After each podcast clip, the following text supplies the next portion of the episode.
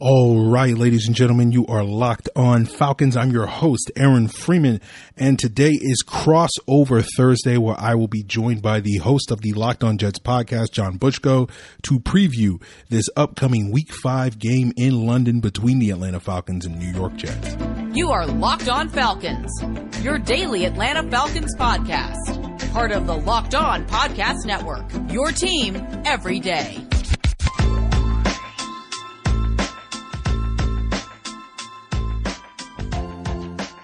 So, guys, you know me. It's me, Aaron Freeman. Been covering the Falcons for many years over at FalcFans.com. RIP, still going strong on Twitter at FalcFans, writing weekly columns for the Falcoholic, the SB Nation website for the Atlanta Falcons, and of course, the host of this preeminent Locked On Falcons podcast, your daily Atlanta Falcons podcast, right here on the Locked On Podcast Network, your team every day.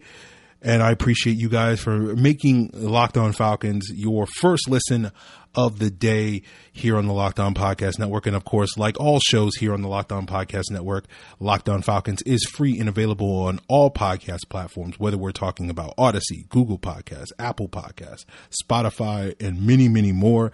And soon to be, Locked On Falcons will be available on YouTube. I'm thinking, I don't want to confirm this, but we might even start this weekend after this Jets matchup that we will get into discussing here with John Butchko of the Locked On Jets podcast.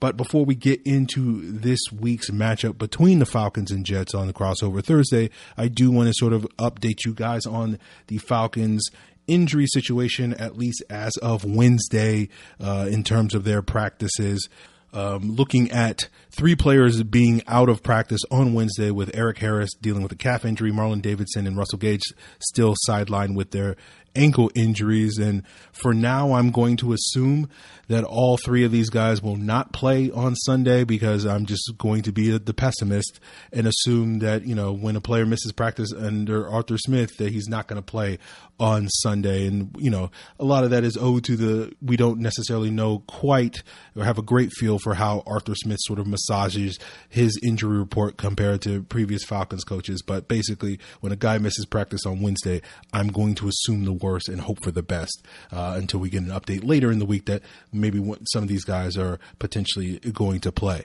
Um, you know, Harris missing practice with this calf injury does explain the Falcons' decision to sign veteran safety Shawn Williams to their practice squad yesterday. And we mentioned how on yesterday's podcast that Williams is more of that type of box safety that fits more in the style of what Erik Harris is as well. Obviously, with Gage's injury, uh, that means we will continue to see Olamide Zaccheaus get those reps uh, opposite Calvin Ridley. You would Marlon Davidson. That explains Mike Pennel being elevated from the practice squad to the roster yesterday, and hopefully we will see more of him um, this weekend, and, and, maybe potentially less of Jonathan Bullard at this point in time. And when we talk about Olamide Zaccheaus, his main issues as a fill-in for Russell Gage have mainly been drops but it sort of seems that he is proving my initial assessment of him and as well as Gage that you know these guys aren't necessarily suited to being outside wide receivers and are better suited to being slot wide receivers and based off of their performance so far this season you you are not sort of that notion is not being proven wrong.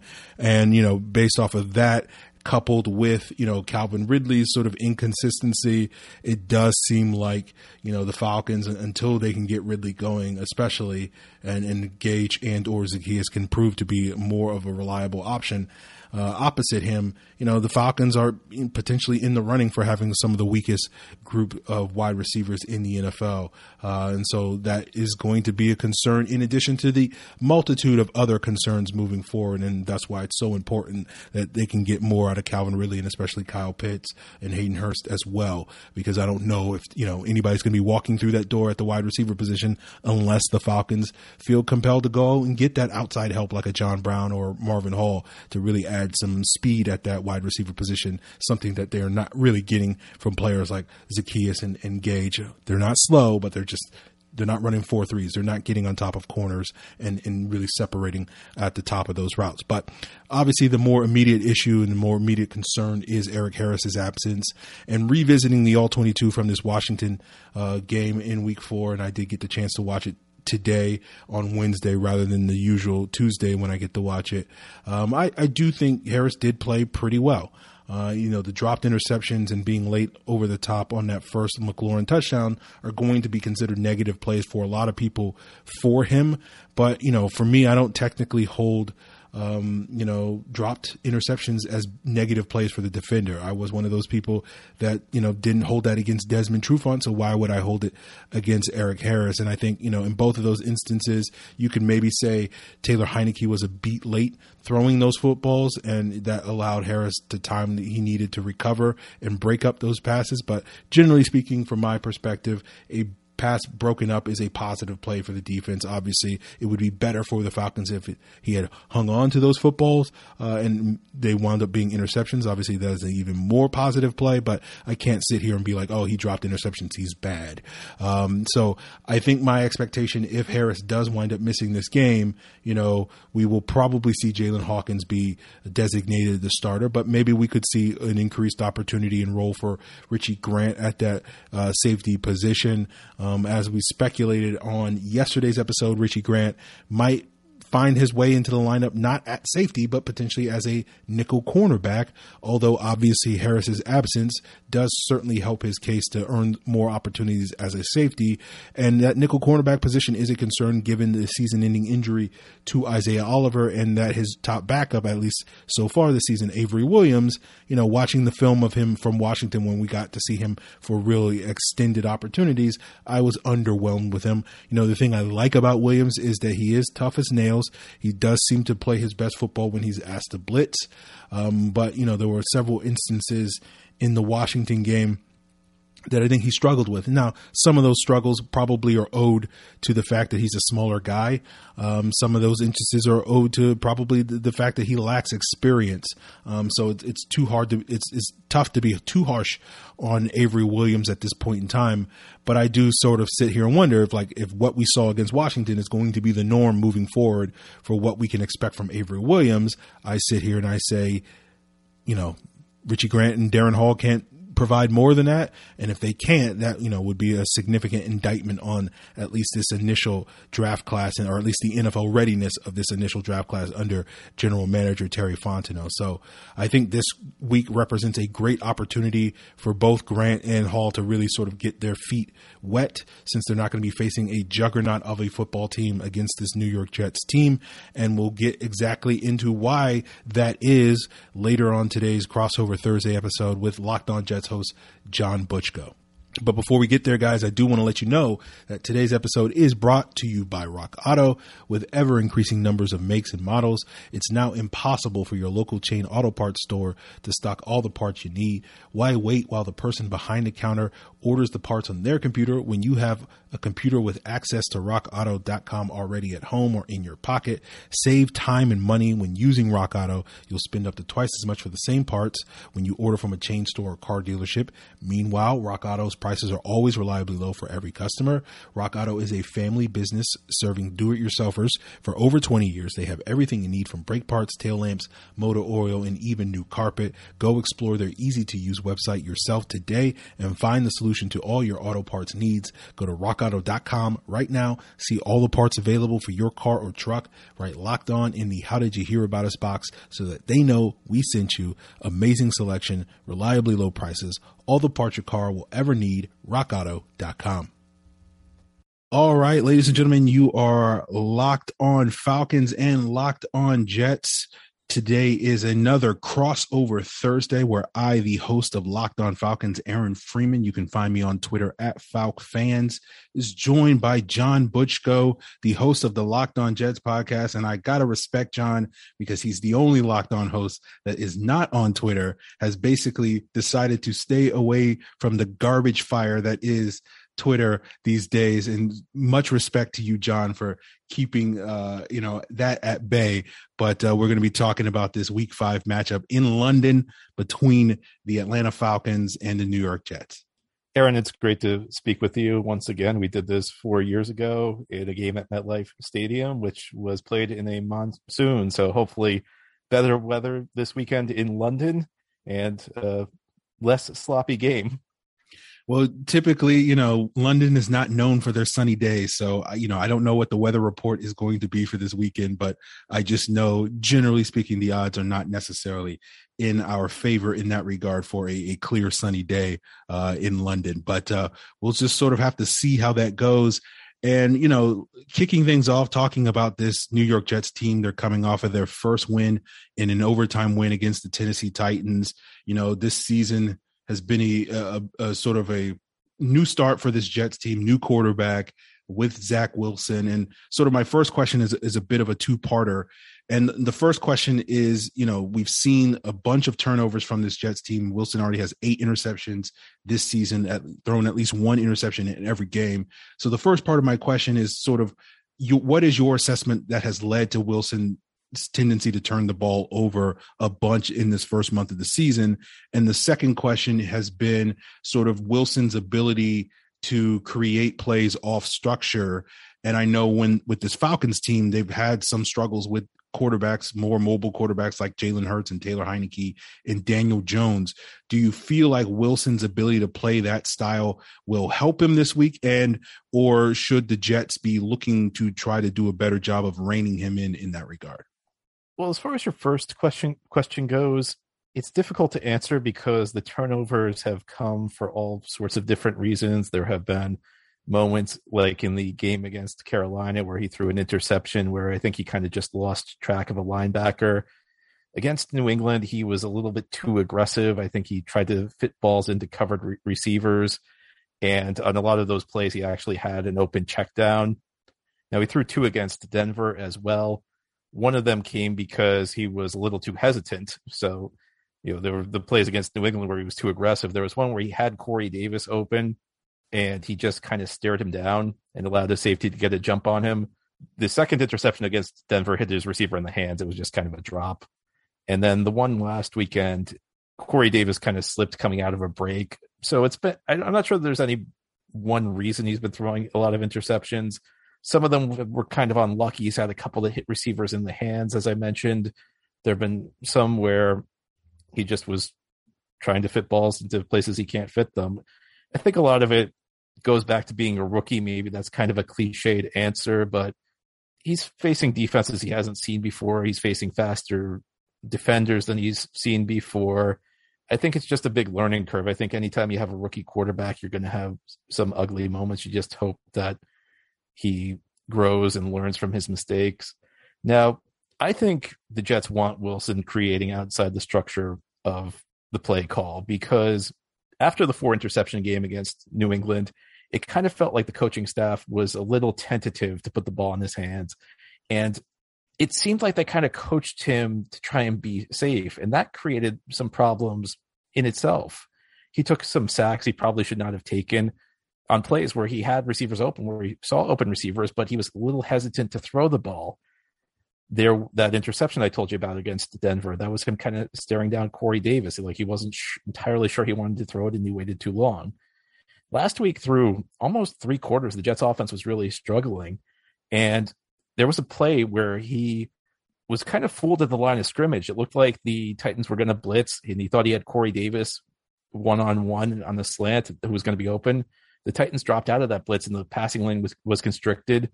And instead of like moving through his progressions, he kind of just moved to, he kind of bailed on a, on a clean pocket, scrambled to his right. Keelan Cole broke his route off and he hit Cole for a 54 yard gain. And the three longest completions that traveled through the air last Sunday against Tennessee were all on kind of broken plays. There was another one to Jamison Crowder where he fumbled and the Titans defenders kind of got out of position because they were kind of chasing the ball, and Crowder got open and he hit Crowder. And then there was a touchdown to Corey Davis, which was a bootleg play where a safety kind of got himself out of position, and Wilson pointed Davis to the end zone. Uh, Davis again, there was another situation where Davis broke his route because he had a route that was coming across the field, and Davis pointed them to the end zone. He carried it up the field and hit uh, Davis for a touchdown. And the way I view it is that Wilson's still a work in progress. He's st- still learning how to play the quarterback position. Again, seeing lots of looks he's never seen before, and his ability to create outside the structure of the play is something that can maybe sustain him while he learns how to read NFL defenses. So we've kind of seen it both ways the last two weeks against Denver, where they wanted him to really rein things in. Jets got shut out in that game. Then against Tennessee, he started creating outside the structure of the play. They had their best offensive game of the year. So, you know, you're going to live with some risks with Wilson. That's just the kind of quarterback he is. You may have some big mistakes. It may go the other way on Sunday, but I think for the Jets to succeed, they need him to go out there and try and make plays. Now, my big question for the Jets defense has been it, it, does seem like, at least in the early going, looking at some of the numbers, that this Jets defense is, is playing pretty well uh, in this first month under new head coach Robert Saleh. They're coming off a seven sack performance against Tennessee this past week. And for the Falcons fans listening, you know, or uh, I, I won't speak for all Falcon fans, but I certainly know for me, uh, you know, one of my biggest concerns about this Falcons team has been their offensive line and its inconsistent performance. They held up reasonably well against Washington's pass rush this past week. So I guess my question is is this Jets pass rush as good as maybe some of the numbers are saying or is this maybe a reflection of they haven't necessarily played too many teams early in the season that are known for having a lot of offensive firepower? I don't know that it's as good as the numbers would suggest. Now last week against the Titans Tennessee was playing without Julio Jones and AJ Brown and the Jets cornerback group is not really a great strength but against a depleted Tennessee receiving corps, I think that they were a little bit more comfortable sending blitzes, and I think that that played a role in it. Now, this is a Jets defense that blitzes on third down relatively frequently, but I think on early downs they tend to want to play more conservatively, and I do think that that played a role in it. That they were sending more. I mean, there were plays where I saw when watching the film, there were plays where the Jets weren't even covering receivers that were coming out of the backfield for the Titans. And if Ryan Tannehill had found them Jets could have been in some trouble, but the Blitzes just got home. That said, this is a very talented defensive line. Now they're playing without Carl Lawson, who was their big free agent signing. He got hurt in the preseason. It was actually a training camp joint practice with Green Bay. Losing him hurt a lot, but you have guys who are really stepping up. You have John Franklin Myers, who Jets acquired from the Rams a few years ago, who's really developed into a very, very solid player. He was constantly on the backfield on Sunday from the defensive end position. Quinnen Williams, third year player out of Alabama, he was the number three pick, posted a pair of sacks. He, at the end of last year, really began to come on, and he got off to a bit of a slow beginning to 2021, but the last two weeks he's really been a force inside. He had a couple of sacks as well. There are, you know, the Jets. They have Sheldon Rankins, who's a guy you probably saw a couple times in the NFC South. There's some talent on this defensive line. You have guys who can win matchups and control the control the trenches. I don't think we'll see another game like they played against Tennessee, but that's probably the strength of this defense. Um, my last question for you, uh, John, is looking at the injury report, um, and a couple of players missed practice today. Is there any early injuries so far this week? You know, we're recording this, you know, after Wednesday's practice, but um, you know, are there any injuries that Falcon fans should be keeping their eye on that could wind up impacting this matchup? Well, we know Marcus Maye is going to be out. Uh, Maye suffered an ankle injury. He missed the Sunday game against the Tennessee Titans, and he's a key player on the Jets defense. He's a safety who kind of was in obscurity for the first couple of years of his career because he was actually drafted the same year the Jets took Jamal Adams. Adams was the first uh, round pick in 2017. Maye was the second round pick. So the Jets will be without him. Outside of that, there are a couple of injuries I, I think to keep your eyes on. Um, if you look at it, Brandon Echols is in the concussion protocol. He's been the Jets' number two corner. There have been some rumblings that maybe he'll be able to play, but he missed practice on Wednesday. You also have Elijah Moore, the rookie receiver, who was all was also been in the concussion protocol. He returned to practice on Wednesday. He's gotten off to kind of a slow start to the season. There was a lot of buzz around him in training camp, although he missed the preseason because he suffered an injury in camp. But I'm sure the Jets would love to get him back into the lineup on on, on Sunday. He's a guy they've been expecting big things from. Again, a bit of a slow start to the season, but he's a guy who I think can help them. And I think closer to the end of the year, maybe we'll see more out of him. Absolutely. So uh, we're going to switch gears here and flip sides on today's crossover Thursday as we continue here with John Butchko of Locked On Jets, and of course myself, Aaron Freeman of Locked On Falcons. But before we get there, I want to thank you for making Locked On Falcons your first listen of the day. But I also have a suggestion for your second listen, which is the Locked On Braves podcast, one of the daily podcasts devoted to every Major League Baseball team here on the Locked On Podcast Network. And of course, you can find Locked On Braves on Audacy app or wherever you get your podcasts.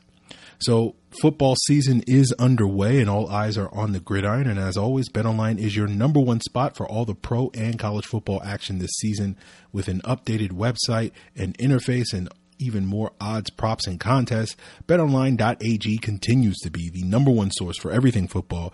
Head over to the website or sign up today using your mobile device with the promo code locked on for a 50% welcome bonus. The Falcons are currently favored by three points this Sunday in their home game against the New York Jets in London. And the Atlanta Braves are one and a half run road underdogs against the Milwaukee Brewers on Friday in game one of the NLDS. But whichever spread you prefer, BetOnline is the fastest and easiest way to bet on all your favorite sports. From football, basketball, boxing, right to your favorite Vegas casino games. Don't wait and take advantage of all the amazing offers available for the 2021 season. BetOnline, your online sportsbook experts. It's crossover Thursday here on the Locked On Podcast Network. I'm John with Locked On Jets, along with Aaron from Locked On Falcons. And we are here to preview the week five game between the New York Jets and the Atlanta Falcons. It will be Sunday morning in London. So, Aaron, by noon, one of us is going to be very happy, and the other one of us will have our day ruined at a very early point. Aaron, I guess I have to begin by asking you about Kyle Pitts. He was the big draft pick that the Falcons made. He was a guy who got a lot of buzz heading into this season. What kind of a beginning to his career is he off to? Yeah, it, it hasn't lived up to the hype so far. And I think part of that was due to the Falcons' decision to trade Julio Jones left a, a pretty massive void in the Falcons offense, getting that sort of reliable playmaker and that sort of security blanket that he Julio Jones has been for Matt Ryan for the past decade. And so the expectations were, you know, Calvin Ridley can't get all the targets uh, vacated by Julio Jones. And so the best option besides Ridley is going to be Kyle Pitts. And so the expectation going into the season was that Kyle Pitts would be utilized quite a bit in this Falcons offense. And it's been kind of a mixed bag. You, there's been chunks of games where Pitts was a non-factor. You go back to the Giants game in week three where he didn't have a single target into the fourth quarter. And that wasn't necessarily singularly owed to the Giants just uh, double teaming him and, and taking him out of the game. It was just the Falcons just didn't really do a whole lot to try to feature him in the offense. And you you've seen Pitts perform better in uh, this past Sunday's performance against Washington, but it's still kind of a work in progress to get him integrated. The expectation was that he was going to be a huge part of their red zone offense and, and be sort of their go-to playmaker, you know, inside the 20. And while they have targeted him a bunch, he has yet to, you know, reel in a touchdown at this point this season. It hasn't really hurt the Falcons, given that their red zone efficiency has been pretty high this season. Uh, I think they're in the top 15 there, but it is one of those things where you know the expectation with Kyle Pitts was that he would sort of hit the ground running coming out of the gates, and you know he's a rookie tight end. That's a position that is notorious for not necessarily having guys come in right away and impacting early. So it continues to be a work in progress as this season unfolds, and I think there are signs that Pitts and Matt Ryan and Arthur Smith, the head coach and play caller, you know, they're getting a little bit more comfortable with each other, but it just isn't sort of hitting as quickly as I think a lot of people hoped. Now, broadening our view a bit, what kind of a start is Matt Ryan off to under this new coaching staff? Well, the good thing for Matt Ryan is he's coming off a very good game against Washington. That was his best game of the year. The first couple of weeks were just, you know, it wasn't that he was bad, but it was just very, very mediocre. He he did not look like a quarterback uh, of his, that he has performed at of his caliber, top ten, top fifteen type of quarterback, and just seemed to be kind of an average starter and a lot of it is due to the Falcons offense being very limited, particularly without sort of a real vertical threat in this offense where Matt Ryan's uh, number of attempts of, of passes beyond 20 yards was at the bottom of the league. I think Andy Dalton's the only quarterback in the league that attempted fewer deep passes than Matt Ryan has so far this season. They opened things up a little bit against Washington and were able to hit on some big plays. There was a big 42 yard touchdown to Cordarrelle Patterson on the deep post. And that was basically Matt Ryan's first completed deep pass of the season. Um, and so, you know, it's it's been a tough going for Matt Ryan. It been the offense has been probably a little bit too check down oriented, in, in large part due to the concerns about the Falcons' ability to hold up against the rush. They have gotten steadily better each and every week uh, in terms of their offensive line and their pass protection, and hopefully that continues to be a trend, and that will allow Matt Ryan to have a little bit more comfort level, you know, holding that football and, and, being able to push the ball down the field a little bit further because otherwise their offense has been very limited to that degree. So it, it, hasn't been a great going for Matt Ryan. Not all of that is his fault due to some concerns about the supporting cast around them. They don't really have a running game. The pass protection hasn't been great. They don't really have playmakers that can really stretch the defense or at least the playmakers that they do have, like Calvin Ridley and Kyle Pitts, haven't really been asked to do that so far this season. Um, so, you know, some of the criticism that I think Matt Ryan has gotten has been um, a little bit too much, but at the same time, he wasn't doing a whole lot on his own to really elevate the rest of the, the unit in those first three games. But I think this past Sunday against Washington, we started to see the Matt Ryan of old, and hopefully that will be the Matt Ryan we continue to see the rest of the season. No, I know the Falcons' pass defense has had a few issues this season. What do you attribute the struggles to thus far? Um, all of the above. I would say, it, you know, I think the, probably the the number one issue is their lack of pass rush. Um, you know, Dante Fowler and Grady Jarrett are really their only two, uh, you know, proven options as far as pass rush goes. And when neither of those two guys are getting to the quarterback, the Falcons haven't had a ton of success getting to the quarterback.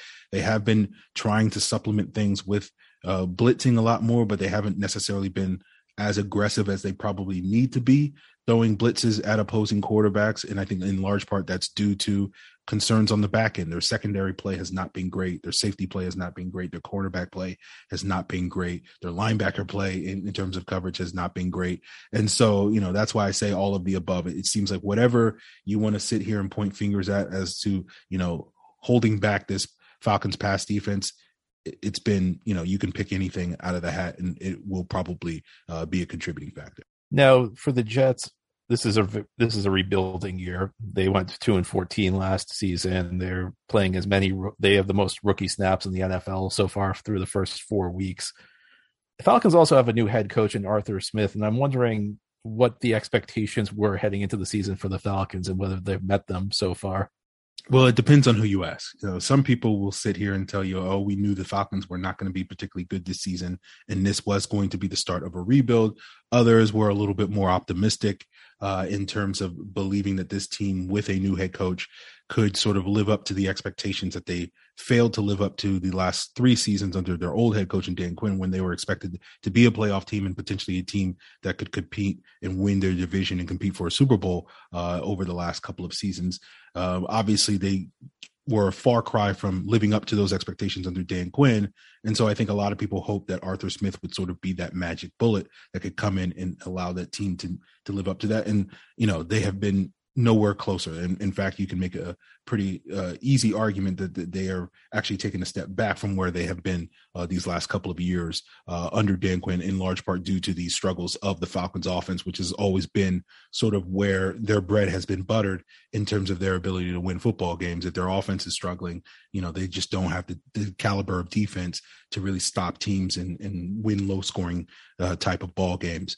Um, so I, I think with expectations, again, depending on who you ask, you know, the Falcons one and three start um, is right on par with what some people thought, but I think is certainly below where I think most people were at with this team. And what it's looking like is that the, this team is also rebuilding, but unfortunately, they don't necessarily have the same situation that a team like the Jets have, where they have a bunch of young players um, you know, a relatively open salary cap situation. The Falcons have a lot of highly paid players that they've paid over the last, you know, four or five years with the expectation that they were going to help guide this team, you know, deep into the postseason. And they have, as I mentioned, failed to live up to those expectations. And so this rebuild is going to be a little bit more of a issue for them because is it going to require them to clear cap space in the near future? Um, you know, which would mean that they may wind up getting worse as a football team uh, moving forward if they lose players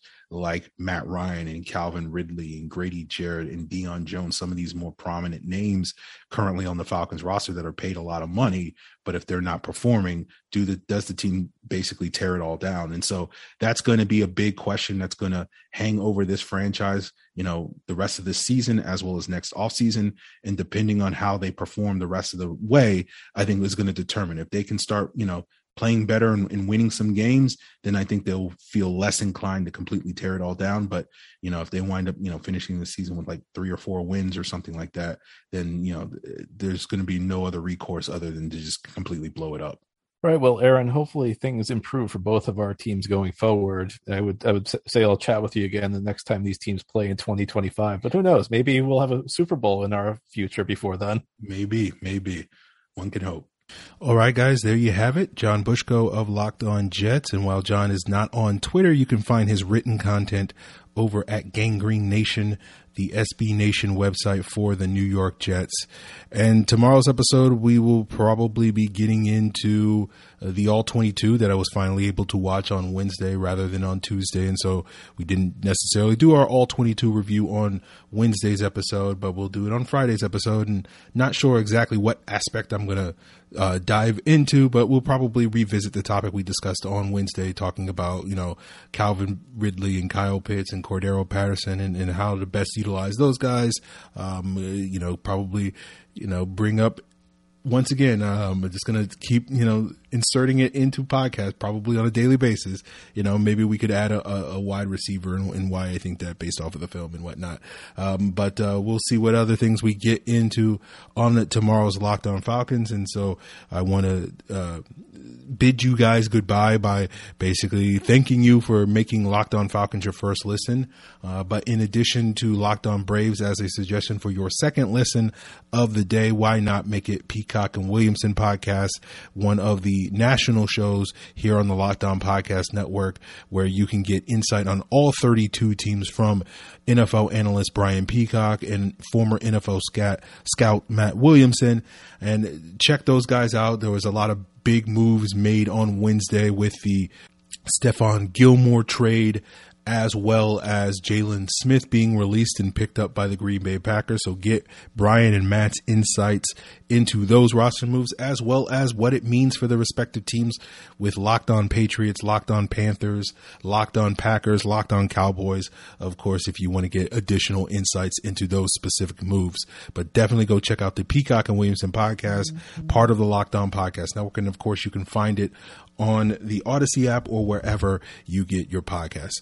So, guys, there you have it. If you want to provide your feedback to me or ask questions to potentially be answered on tomorrow's episode, you can, of course, do so by hitting me up on Twitter at Locked On Falcons, on Facebook at Locked On Falcons, or you can send an email to lockedonfalcons at mail.com. Appreciate it. Till then.